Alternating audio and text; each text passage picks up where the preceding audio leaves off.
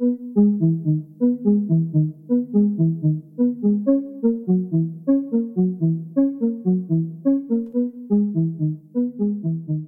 music scene essentially was created by black and queer people.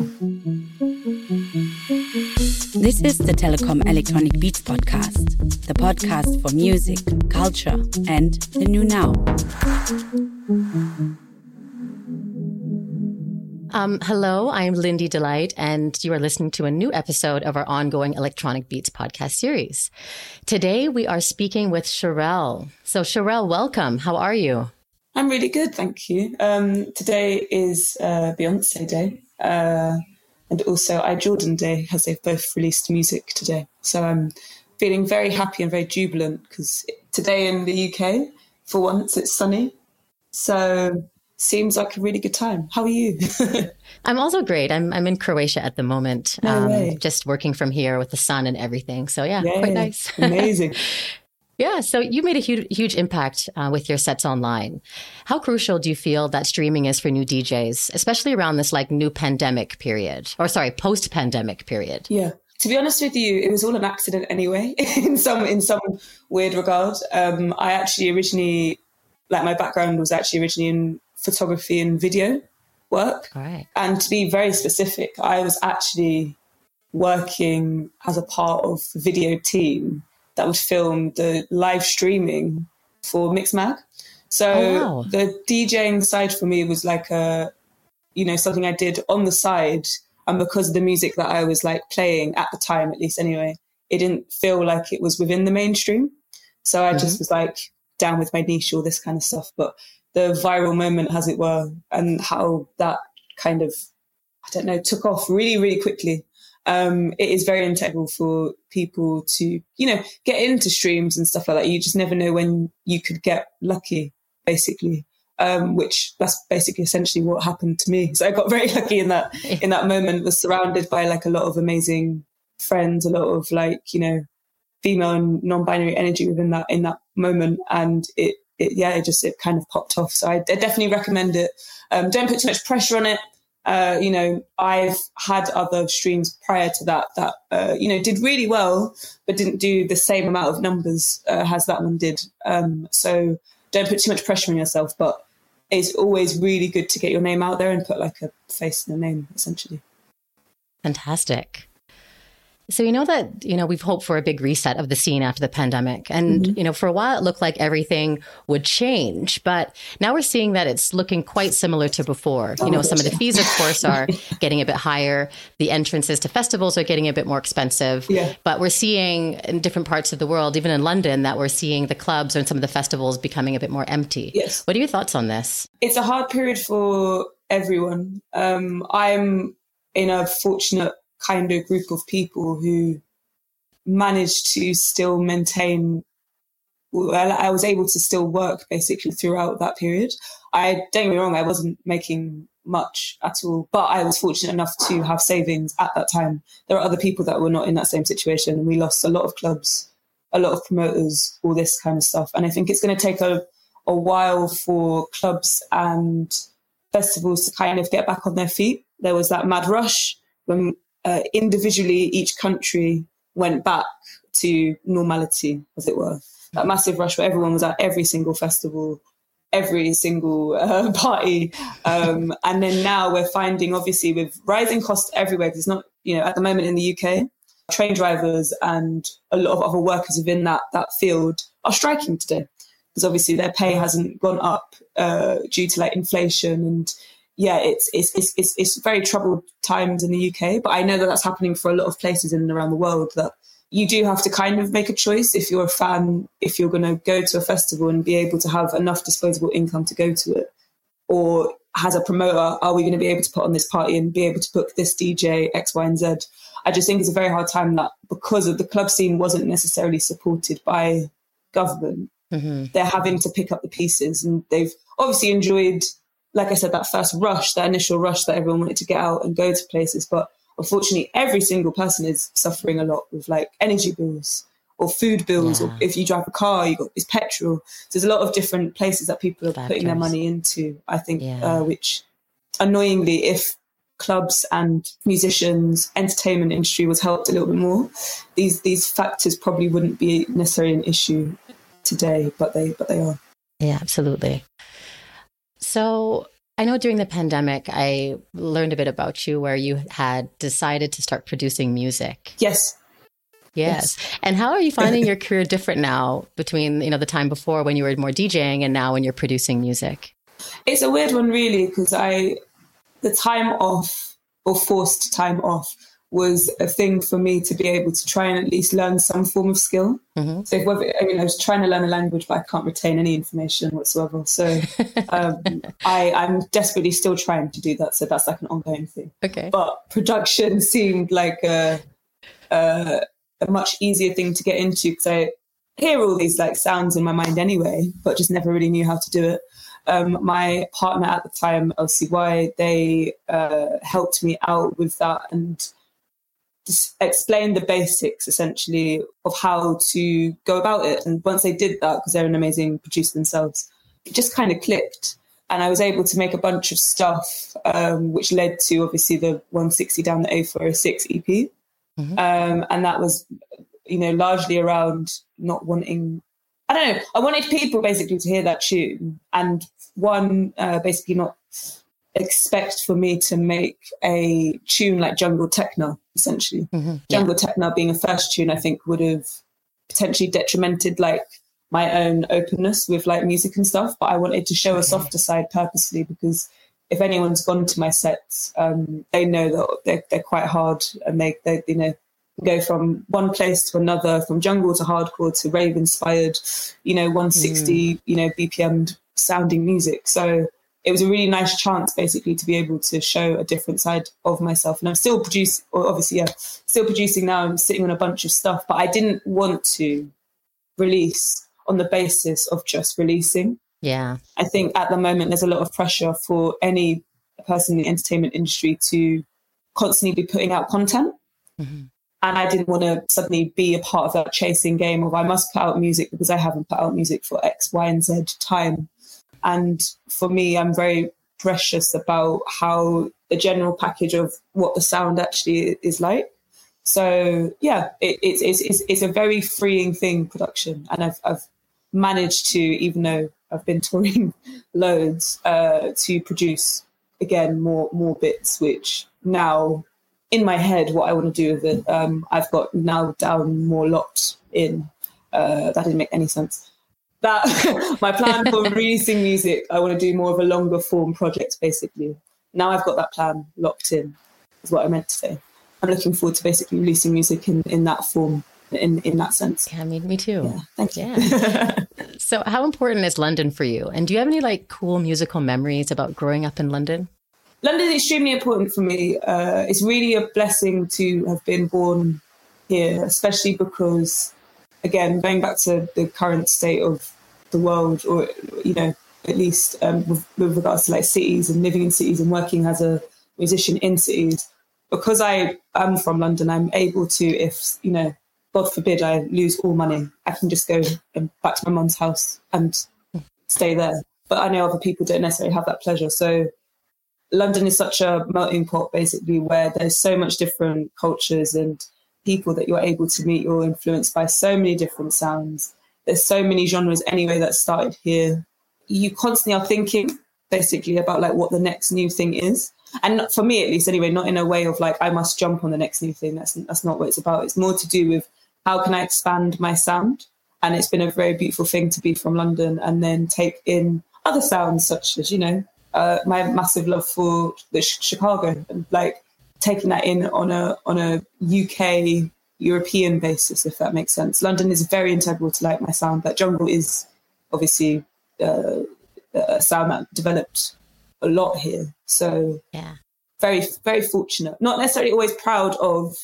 Uh, of uh, being from the UK, but uh, London is one of those places I think I, I can be proud of because there's just so many different types of people uh, yeah. here in, in which you, you can be Definitely. And tell me this, like, how did you discover and then essentially fall in love with jungle and footwork? Jungle has always been uh, it's very much always been there, especially within like the background of it all, because obviously its lineages are like via like Jamaica and stuff like that and, and whatnot. I'm Jamaican, um, part Dominican Republic, which I found out a lot later in my life. But um, I think that that sound has always been very. It's just made sense. Uh, early memories, obviously, which is like something I always say. Uh, you know, hearing it in in the car with like family members, renegade snares, which is like almost like a pro rata jungle drum and bass kind of tune. That one's like always stayed with me. People like Shy FX obviously are like super important, integral, especially the way he's like crafted out his like career and stuff. With regards to like footwork, that was all very, very sporadic actually. You know, it was like I was listening to one tune by DJ Nate mm-hmm. uh, at one point, and that came from a website called Record Label, where you could download the tune for free. Um, and that's like in the blog eras. And then at one point, also listening to you know a mix by Machinedrum from Mixmag, and that featured footwork and jungle and how to basically put them together. So that's still very much a staple of how I lay out my own sets until the you know the the, the, the actual moment where it was like the you know penny dropped for me where I was just watching the DJ Rashad Boiler Room uh, and hearing all of the various different sounds, hearing samples that I deeply love, like Brighter Days.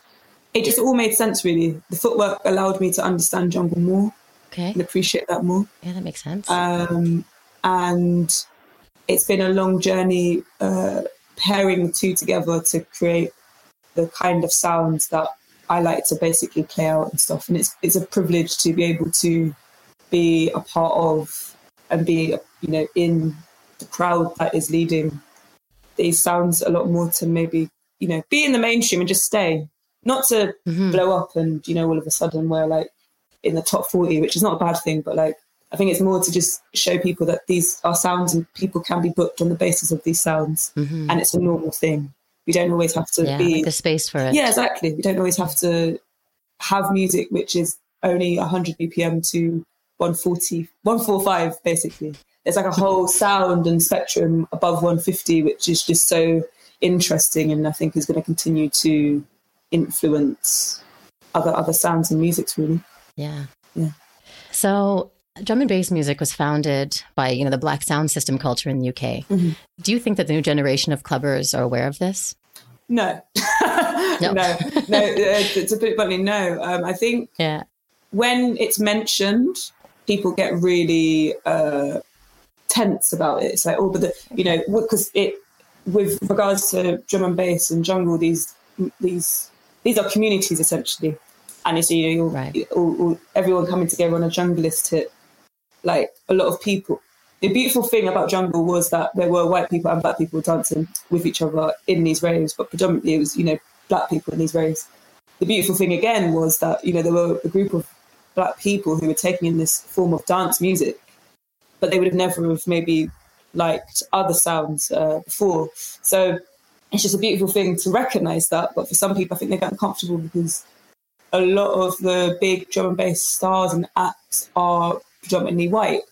And there, you know, there was a large whitewashing element with Jungle they obviously taking out like the ragga samples out of it, making it more, uh, you know, uh, clean. And obviously things progress. And, you know, there's progressions in sounds and stuff. But it def- things that were happening in the UK, like shutting down the raves in the first place, any form of black sound in the UK, the police absolutely love to shut it down if it's taking off and people are having a good time and people are uniting.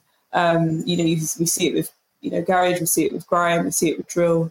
And this this primarily is the reason why people don't necessarily recognise drum and bass being of, of, of black origin. Do you know what I mean? Yeah, absolutely. Because yeah. I know as well, you know, in the 90s, the drum and bass scene already had, you know, its own female superstars like Kemistry, Rest in Peace, yeah. and Storm and DJ Rap. Yeah. And as a genre, you know, it was quite well balanced.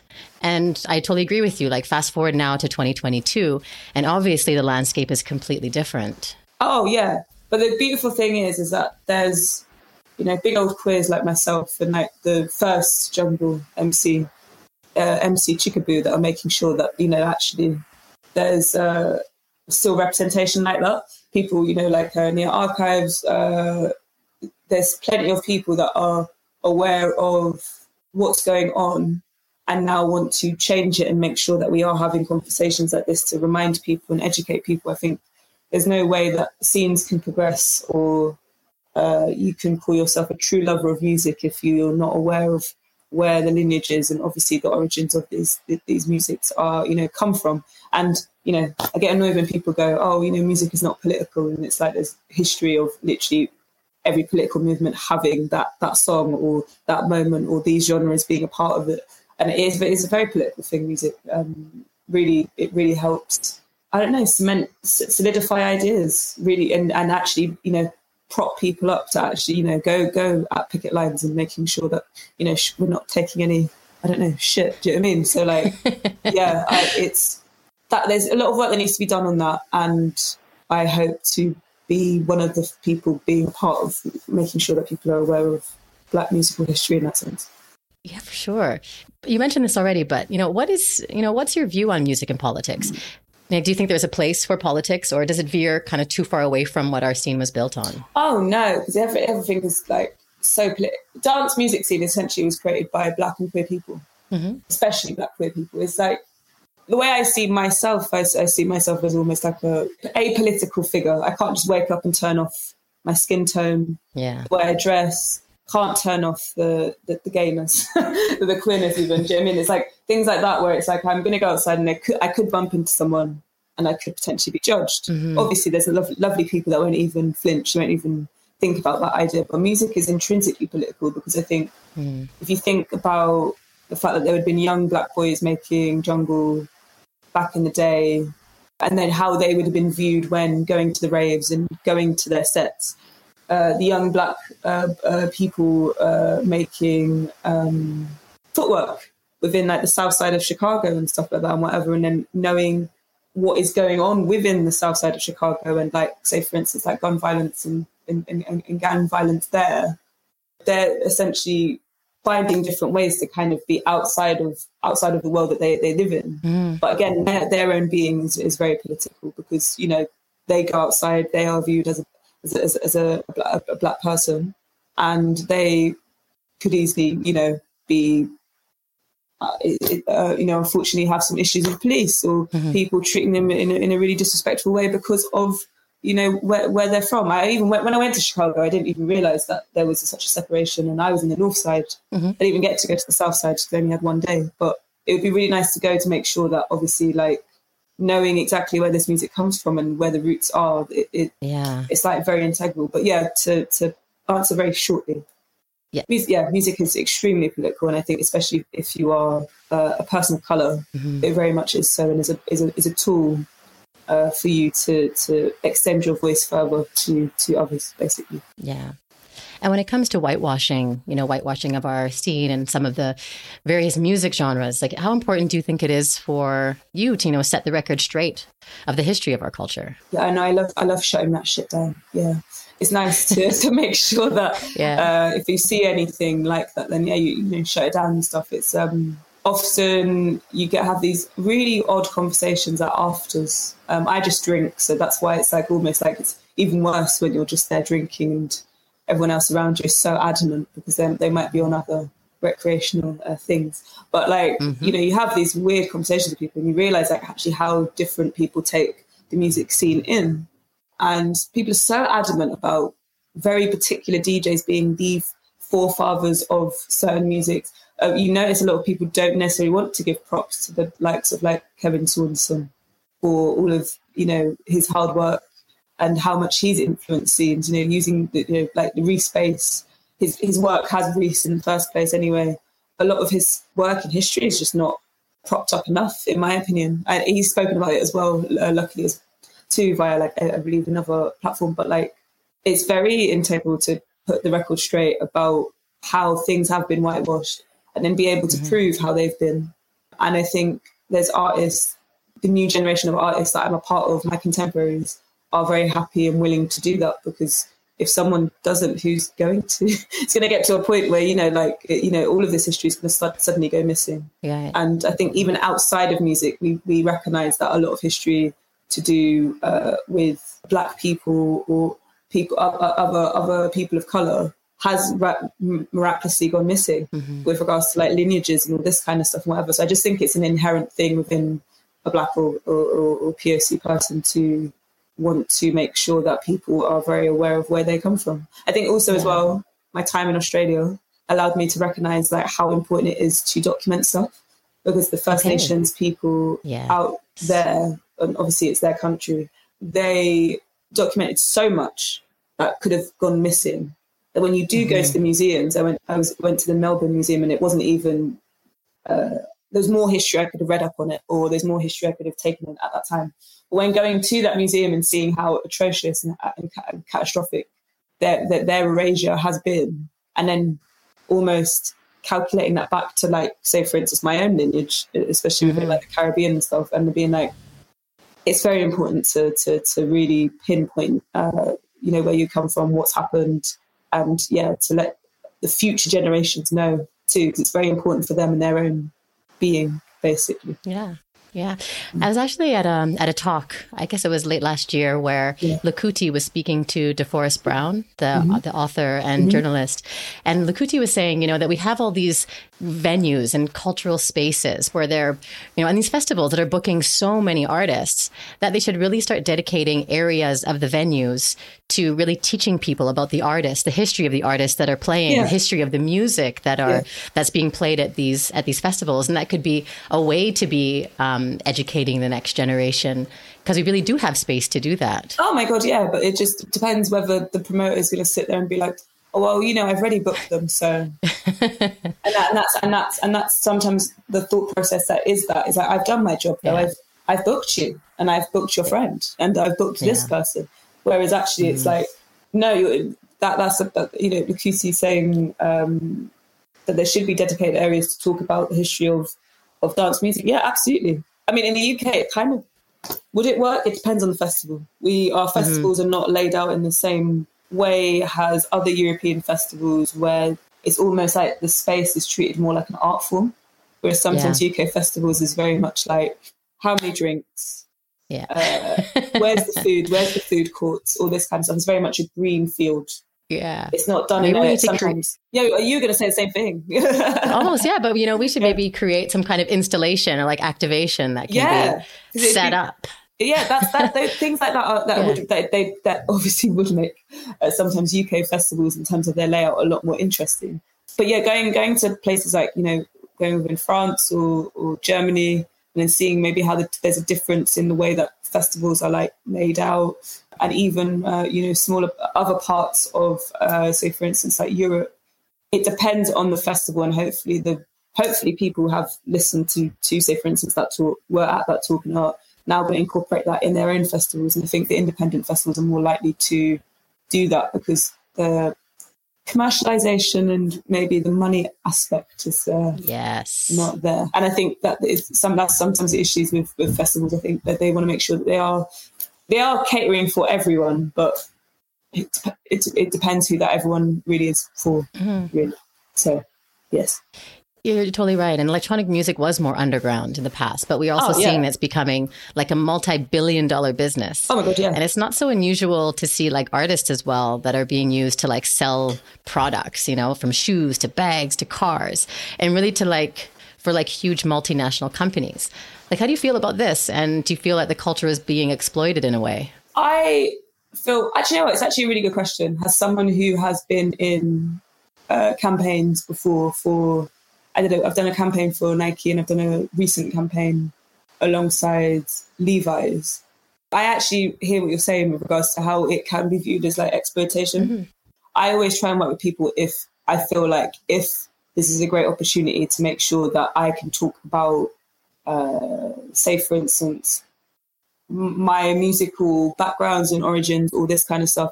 I'm more than happy mm. to do that and uh, get get uh, get my face out there for, for, for that reason. I find that depending on your take on things, obviously, you could potentially find it inspirational to see another DJ who you would not maybe expect to see in these campaigns do campaigns mm. like that.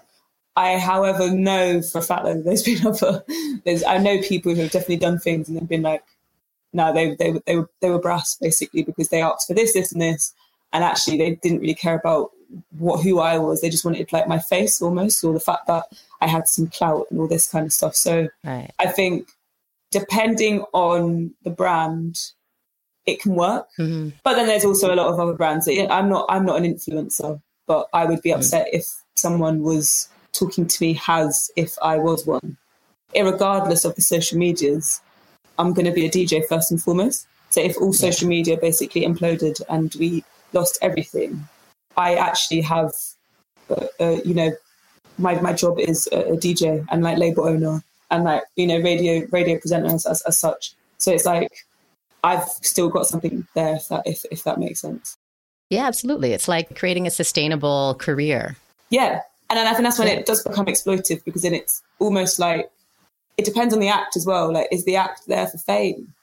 Because it's like it's uh, if both are exploiting each other for the basis of likes and follows and all this kind of stuff, then obviously that can be quite troubling too. Because there is a quite a few people within the scene, I think, or few groups, or or or, or few like yeah, uh, labels, you name it, that do tend to jump on things, and it's on a clout basis kind of vibe, which is not is not my bag at all. Because I just think if you're not really in it for the music first and foremost, and you're more in it for the fame, you're that shit kind of uh, trickles trickles down and out eventually. Yeah. You know what I mean? Like like a flame almost. It's like really big, and then obviously if you just blow it out, then what do you really have? What do you really have left? Essentially, Yeah, I get it. I guess it kind of comes to like the root cause of like the intention. Yes. Uh, the intention of the brand and the intention of the artist and making sure as an artist that you're keeping your integrity. But I really like that you say, you know, if you if you have a platform with, you know, one of, with one of these big multinational companies and you're able to also tell your story and bring and and bring more awareness to Yeah, yeah. projects you're working on and causes that are really important to you. This is absolutely the the great solution. it's a great solution, but you know, it's very rare. like some of the people I've mentioned, like so, like I said, uh, I did one with Nike, I've done one with Levi, I've done, I've worked with, uh, say for instance, New Balance, and in each one of those ones, I was able to discuss me as a DJ and what I do. That in itself is is really rare.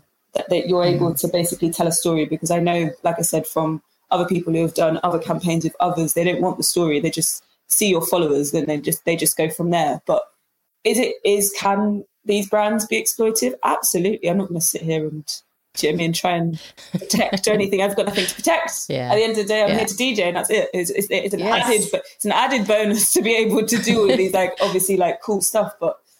Mm-hmm. Absolutely can be exploitive because I think they know as well that a lot of people at the time needed the money, especially if we're talking about a COVID era. So Yes. yeah, but it's a, it's a balance of many a different things, and hopefully, yeah, I don't know, people hearing my answer can, yeah, gauge and work out. Great question, though. That's actually that's the, that's the first. You're the first person that's asked me a question like that, and I think it's we should be more open about things like this. I think. Thank you for being open to answering it like that. Yeah. And so, uh, kind of on this note, like how important, how essential do you think it is for young artists in the industry to really take control of their careers and control of their own narratives? very important because people can be bastards. Um, basically, like you need to make sure that you know you're surrounded by people that are not trying to exploit you, not trying to take advantage of you in in any form of a sense. You need to. I would definitely say my top num- my number one advice is definitely take your time because I mean I've got many examples of why taking your time is the best time. I first did production at age twenty mm-hmm. 26 is when I first did, would have started working on on 678 406. Time is just is is moved on so quickly since COVID. I can't even remember how old I was. it's Um, like they just disappeared those those those years. yeah, it basically Yeah. basically um 25, 26 basically is Yeah. when I would have done 169 406, and that's like. look, You know, you hear overhear people making music from the age of like ten or something mad like that. Do you know what I mean? So take your time um, with things. You know, the boiler room didn't pop off until 24, 25. Like, so it's only a year after COVID Like, yeah, COVID happened a year after my boiler room. So there's a lot of things that could have gone wrong in that time, but it didn't because I took my time with things in order to make sure that they were like ready and, and okay. And I think it's also about knowing your voice. Like, why are you going into music? My main goal and ethos always was the reason why I'm going into music, and I want to make sure that people are aware of certain things within my scene and, and the sound that I play is because I think that not many people take it seriously about how amazing jungle and footwork is. Luckily, we're now you know living in a time where people actually are more into it and love hearing the sounds now. Um, you know, it's a like I'm going to Glastonbury basically uh, this week. This week, that's exciting. Very exciting because one of the stages I'm playing, which is the Icon stage, is like a very renowned stage uh, for for just ma- having amazing music, and to be able to bring the sounds of footwork and jungle to that stage, knowing that mm-hmm. they usually have house or techno and stuff, and I'm like a closing set on a Sunday. So um, I think I am the last set of wow. one of the last sets of Glastonbury. Basically, it's very uh, humbling to be, yeah. you know, in in that position. So I I think yeah, my advice is more to take time and really find your sound and, and trust your sound. You know, there's a lot of people telling me that I shouldn't be playing footwork or jungle because it's like you know no one plays jungle anymore because it obviously is a genre from the 90s and no one uh, listens to footwork anymore because um, unfortunately obviously Rashad have passed so they had their time and now it's gone. This is, is, you can kind of prove otherwise at this point do you know what I mean? There's, there's so much amazing footwork being made there's so much amazing jungle music being made that I'm glad I didn't listen to any of those people to be honest with you Otherwise, no, me too. wouldn't, be, wouldn't be, be, speaking to you. Do you know what I mean? It's one, it's one of those things where it's like, you know, having a really nice time and like, you know, enjoying life now because I've been more sure about myself. So that's the main yeah. advice I would say. Yeah, and staying authentic. Yeah. God, yes, because trust me when I say this, I've I've worked with people and you know been f- formally uh, you know friends with people and stuff, and they, they, some people's attitudes have changed towards like why they got into it in the first place because when you start getting free guest lists free free drinks and all these various different other stuff that kind of come with the package of obviously being within the music industry and stuff you're like oh yeah and you kind of get lost within the, the kind of socializing source of it all and like where you where your standings are within the scene and all this kind of stuff and that's it's not yeah fuck me it's not what it's about otherwise if you keep thinking about it you're gonna get tired it's, it's, I'm tired as it is already going around to like various different places, and it's like super fun going to like all these amazing like cities and stuff. But I, God forbid, I couldn't I couldn't be on that kind of wavelength of like where is my social standing within the, the, the, the music community and how can I get bigger and all this kind of stuff. It's just it's just madness. It just has to happen authentically. It has to happen organically. Um, and if it, if it, yeah. if you only rise more, do you know what I mean? Like I don't know. It's it's a hard scene to be in anyway because there's yeah. so much shit you have to deal with. So you yeah. might as well make that sh- that time fun uh, by being yourself, basically. totally on the same page with that. Yeah. So I want to go back to the music a little bit. Yeah. Um, can you tell us about your DJ group Six Figure Gang? yes, I can. Um, so we obviously managed to do like a lot of amazing things within the time that we were all together. Um, but that group basically came about because majority, like all of us, were basically friends at the time within our like respective fields and stuff. And it was really lovely moment to have with all of the, say for instance, people within it. And it's nice to have seen where everyone has kind of gone since then. Um, very rare thing, uh, an, an, an all female non binary group to play bass music and go from the spectrum of like you know uh, what's the lowest song that we did or like lowest BPM? I'm trying to think. I think our lowest BPM would have been like 115 or something, and then all the way find find our way towards the end of the set at like 178 or something mad like that, basically. So because all of us had an amalgamation of different sounds in which lent so well into each other, we were able mm-hmm. to do such amazing things in that time. It's sad, obviously, that it's it's no longer uh, a thing, but indiv- individually, each member, yeah, individually, everyone is basically smashing it really, which is like super mm-hmm. nice, and it's nice to be able to still keep in contact with majority majority of the group and stuff like that. Because sadly, because of um, you know shit that went down between myself and another another artist, that kind of led to how and why potentially the group just basically had to first went on hiatus and then basically mm-hmm. ended essentially. So yeah, looking looking forward to seeing basically everyone out for festival season and stuff like that, and just like what is it? Fucking amazing moment in time, basically. It's just it's sad it ended the way it did, but it's an amazing amazing moment in time, and I'm really happy and hope that it has influenced uh, people to to do similar things. Basically, mm-hmm. I mean, it needs to be more groups like that for sure. Yeah. And you never know, like after time passes, you don't you don't really know what will happen in the future. And sometimes maybe we might look forward to a reunion of some kind. Some sort in of the like far future. Spice, some, some Spice Girls uh, aspect yeah. and all this kind of stuff. Whatever. Us rolling in on a on a like a taxi and bedazzled uh, mics and uh, bedazzled yeah. uh, DJ DJ booths and all this Let's kind see. of stuff. Yeah, fingers crossed. It would have to. It would have to. I don't know when it would be. I think it would be. It would be really nice to, if we were to ever rekindle something, mm. and depending obviously on like what like what members and, and, and whatnot, it'd be really nice to do something at a festival to to to be able to have that fun again because it was fun and it was really yeah really kept you on your toes. Shit all the times yeah. you'd be jumping up and down, going, "Oh my god, I can't believe they brought in this song." You're like, "How am I going to? How am I going to?" It's a really, it's a bit, it's a big old thrill seek, basically. Yeah. so yeah, bring on, bring on the Spice Girls reunion at some point. Let's see. Um, before we start talking about your your next project, yes. I would really like to talk about Hoover Sound. Yes. So, what made you start? What made you co-start that label? So, myself and NAINA basically met at Represent, became really good friends there, but we did a back to back at Brixton Academy where we were for we were basically able to support Prodigy.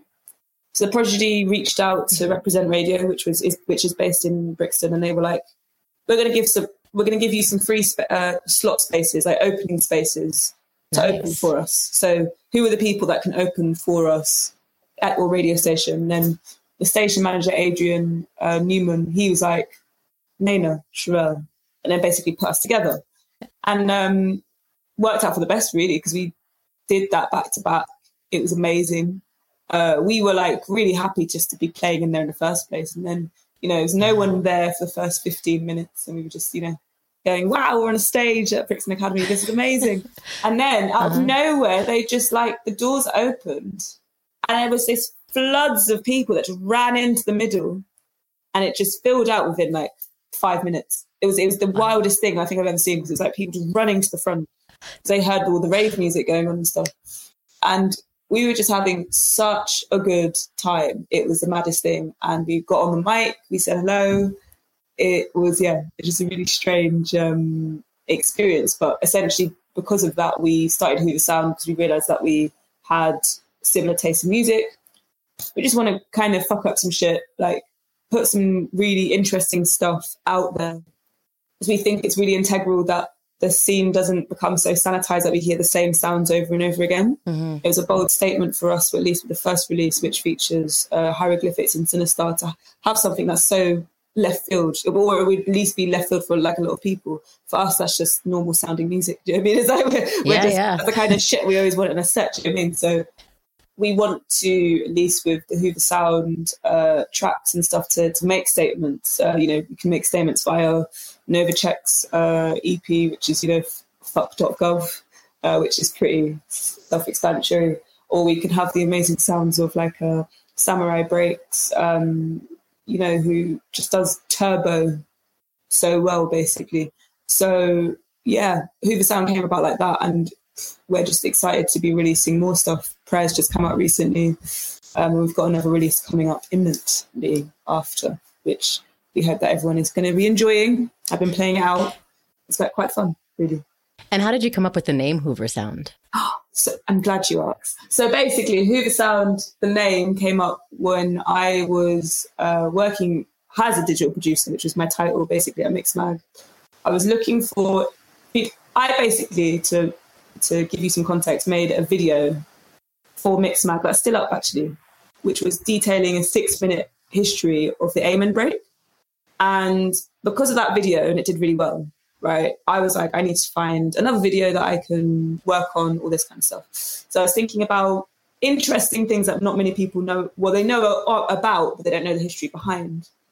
Found out about the Hoover sound, and I was like, oh my god, this is amazing! Fuck, like I didn't know it was called the Hoover Sound. I just knew it as the Hoover, like Hoover. Yeah. Uh, on on nights, say for instance, um, on like certain synthesizers, I think the Juno, and um, I was like, wow, this makes a great label name, Hoover Sound, Hoover Sound.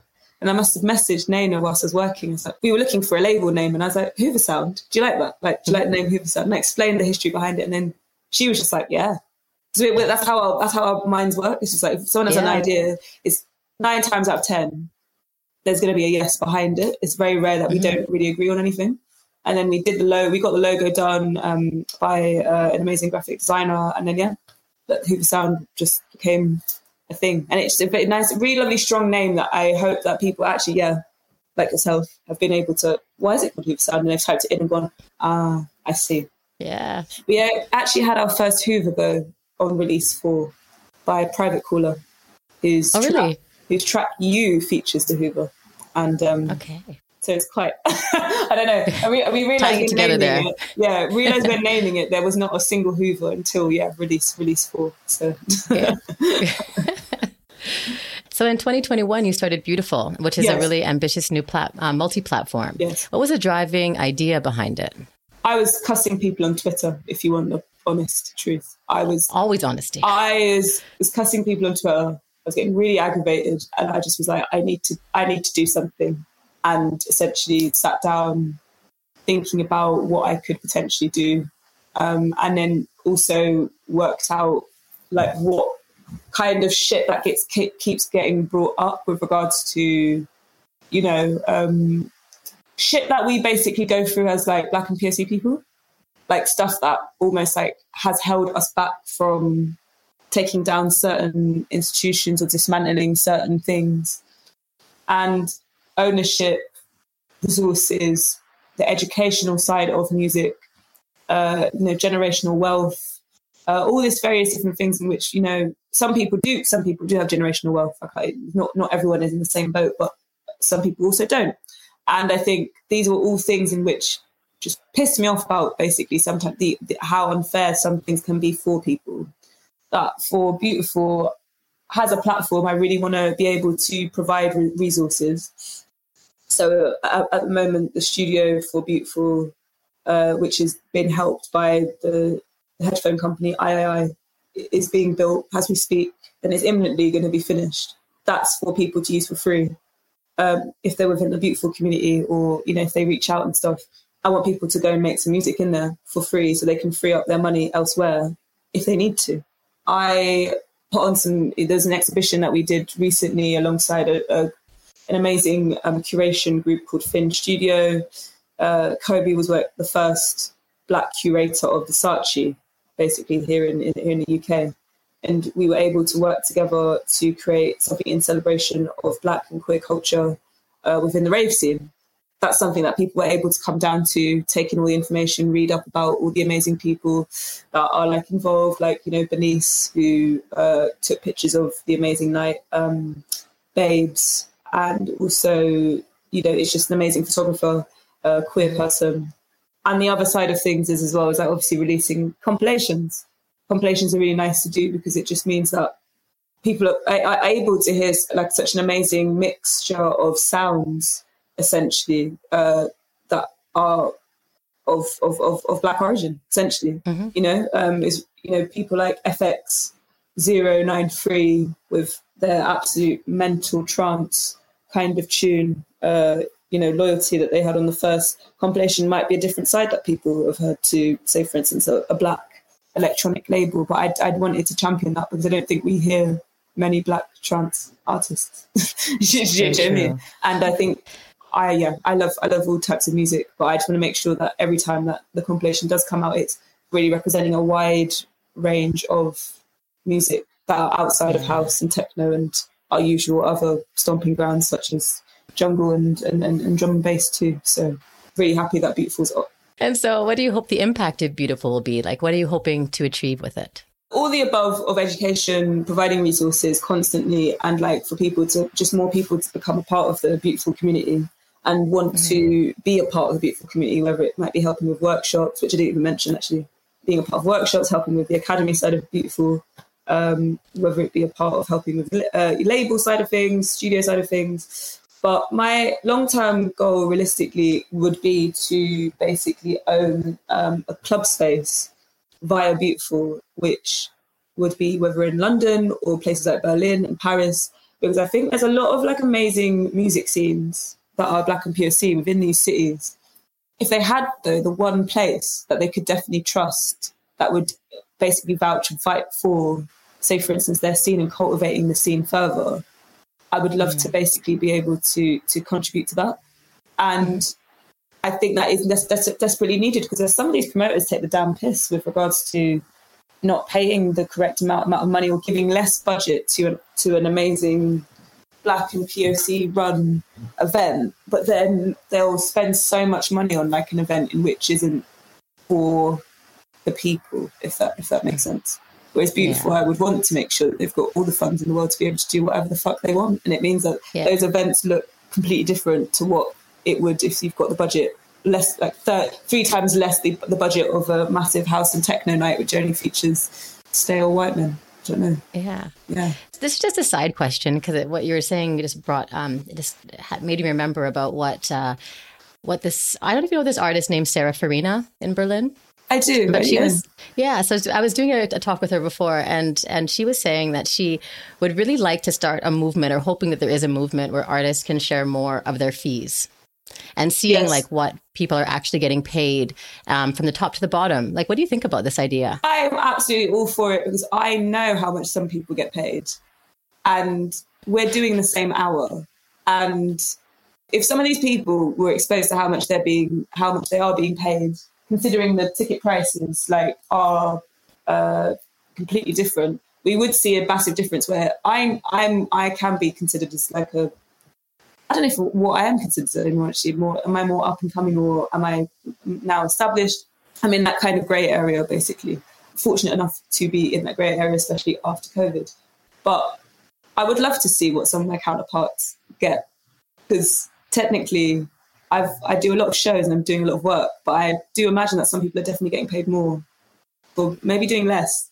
And yeah, I, you know, as a black person or a POC person, you're always taught anyway to work really, really, really, really, really, really, really hard, which is bad for the mental health anyway. But like, I'm kind of game for it. Some people, if they did get shown how much they are getting paid, they would people would be like be kicking off. I reckon. Yeah, just like an interesting concept. I was just yeah. really curious now that we are talking about that, what your what your opinion was. To add, yeah. obviously, because yeah. it's based on like ticket sales and how many people you can bring into a place for that. If people are selling tickets for X amount of money, then then you can bolster, say, for instance, your feet up. However, I do know that for me, I get really uncomfortable if I see a fee come in, which is like, in my opinion, astronomical. And I'm like, this doesn't really make sense because it, it's nice to know that obviously they are willing to, to pay that, but i am uncomfortable because I think to myself, well, I'm only doing X amount of time. They could actually be distributing this money somewhere else, somewhere else to mm. another group of people who could be potentially be on the bill with me because I've got an inclusion mm-hmm. rider which says I don't want to play on like overwhelmingly white uh, cis male white lineups. It's a very strange thing which I know I definitely benefit of, but I'm one of the very few uh, black and POC people to maybe be able to benefit of certain certain things. But I would be very I would I'm all up for transparency basically. So yeah. be quite jokes to see. Yeah, and these inclusion yeah. riders I think are amazing, and it's so nice to see more and more artists adopting mm. them. Yes, of course, absolutely, absolutely. I mean, we definitely need them. I think it will make the scene so much better, basically. Yes. So, going back to Beautiful, mm-hmm. um, can you tell me a bit more about the Academy and the workshop program? The Academy and workshop program basically is going to be myself um, and some of the people that are that help me with with Beautiful, which is basically like only the only Black and POC members of my management team, which is basically pretty much everyone apart from two people. Um, but basically, uh, we are going to get together and essentially choose an amazing amount of uh, artists. Uh, art, well, art, in my view, it would be uh, a widespread of people within the music industry. So whether it be artists or just creatives in general who can't necessarily label their work per se, um, managers and agents, and essentially those groups of people we want to get in to have lectures and also practical lessons to understand like the music scene a little bit more. I want to share stuff about business, music business, and like when you might need to change over to a limited company in here in the UK, or uh, whether you can be a sole trader and, and how to do your taxes or that, all this kind of stuff mm. and whatnot. So a lot of information just, just doesn't get shared. And again, it is down to generational wealth. Uh, some people are not necessarily told and taught about taxes and all this kind of stuff, might not necessarily have a parent that is self employed how to best uh, manage your money, how to do all of that kind of stuff. That's just one lesson, by the way. Um, there's other lessons which are down in, in, in production um, and other lessons which are really detailing history and how things have been erased, have been whitewashed, and actually how now can we celebrate our history uh, with, with, with, within stuff. So the academy um, take a group of people essentially um, really look after them, give them all the contacts that they need. Like like I was able to get via Represent Radio, who basically did a similar thing when they had the XX down uh, to the radio station as a part of like a massive week takeover. Um, and I was able to meet Jessy Lanza, which I never thought I'd be able to meet Jessy Lanza. You know I mean? But I was able to. I was able to have yeah. her like on my show at the time, which is still up actually on my SoundCloud, so you can listen to the difference in my voice then. Um, and the music as well, actually, is, is very different too. But yeah, the academy workshops are there to, yeah, again, serve as giving resources and education to people uh, to make sure that they are just really G'd up with things, basically. That's, that's pretty much what I would really want. And how important is it for you to be, you know, a strong voice for your community? Oh, it's very well. I have to be because I feel like yeah. in parts I don't. I do have a choice. Like I do, I, I do have a choice. I could, I could just stop talking about things, but I don't want to because I just feel like there's no point. Um, I don't know. I'm in a fortunate enough position to be able to get paid to go and play places and take the sounds that I play to bigger to bigger places. I might as well, whilst I'm here, be able to talk about uh, other other other things in which I'm really, you know, I, I find really important, which is, is is basically allowing for some level of equality for like me as a, as a, as a, as a black woman, um, but then also other other people within the, the, the LGBTQI uh, a, a, field, especially when it comes to like trans acts and artists who still need that level of bolstering up in comparison to cis mm. cis ones as well. And yeah, it's, it's a pleasure to be able to talk about these things. It's obviously t- it is taxing, can be emotionally taxing to constantly think yeah. about yourself as a as an entity, as it were.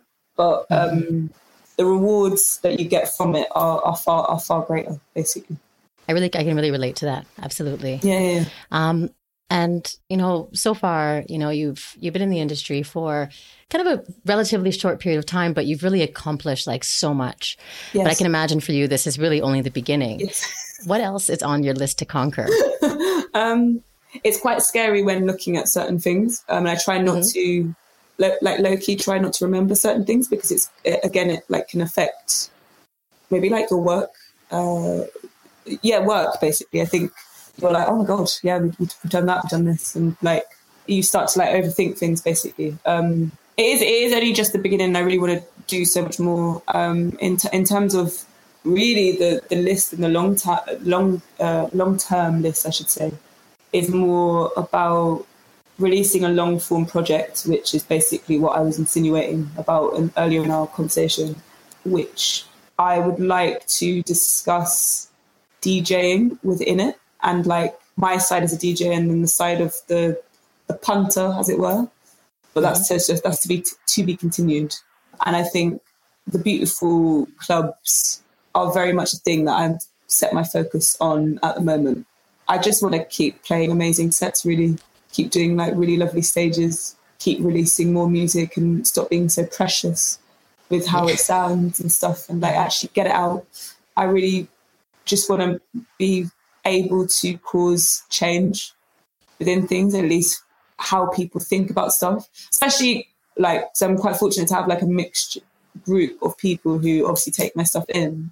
I really want to make sure that the work that I'm doing does get to, say, for instance, allies, as it were, or white people, because I want them to take it in. They, they are the people that very much can change these things. I, I don't think it sometimes always has, should fall on us, basically. I think if they can see something's wrong, if there's something that they can see that they can help with, they should. And I think I'm fortunate enough to be able to speak very openly about these things and people not to be getting their backs up about it. I mean, if they do, I don't really give a fuck anyway, but like, it's one of those things where like, it's nice to be able to be, explain yourself well enough, even though I go on tangents, that people get it and they're not, and they're not like, oh, well, you know, it's very rare. I've had like an instance with some with someone they've been like, well, you know, I don't agree with you, thinking about just owning space on, a, on just for black and queer people, like people are like, oh, actually, yeah, fair. So I just want people to back it, basically, especially the white people. Mm. Essentially, if they get it, they can see it, they can also activate the change. Essentially, a lot of the shit that we're having to fight against has been done by white people. So it's like, do you know I mean? It's, it's, it's, kind of changing that and, and, and, and going against that, really. Um, yeah, building, building more communities, as it were, and just growing, growing, growing, and having some form of growth for myself personally outside of music as well. I think that's what I'm great after. I look forward to following your career. And hopefully we can meet again. Oh my God, yes, but this time in person. It'd be really nice to yes. uh, touch base. Thank you for being patient. I feel like the interview or as such has been organized uh, for quite a long time. So thank you very much for having me. I feel like when things like this happen, it's really, whenever it happens, it's really the right moment for it to happen. And I think this was the perfect day and moment. And yeah, I really, I'm really happy to speak with you today. And um, yeah, thank you. Thank you for being with us. Thank you for listening. I hope you enjoyed this episode. I thoroughly appreciated the conversation with this very inspiring and multi talented artist. If you like, there are many other Electronic Beats podcast episodes that you can find on the usual podcast platforms. We would love for you to check them out and subscribe, or leave us some feedback on our social media channels. Till next time.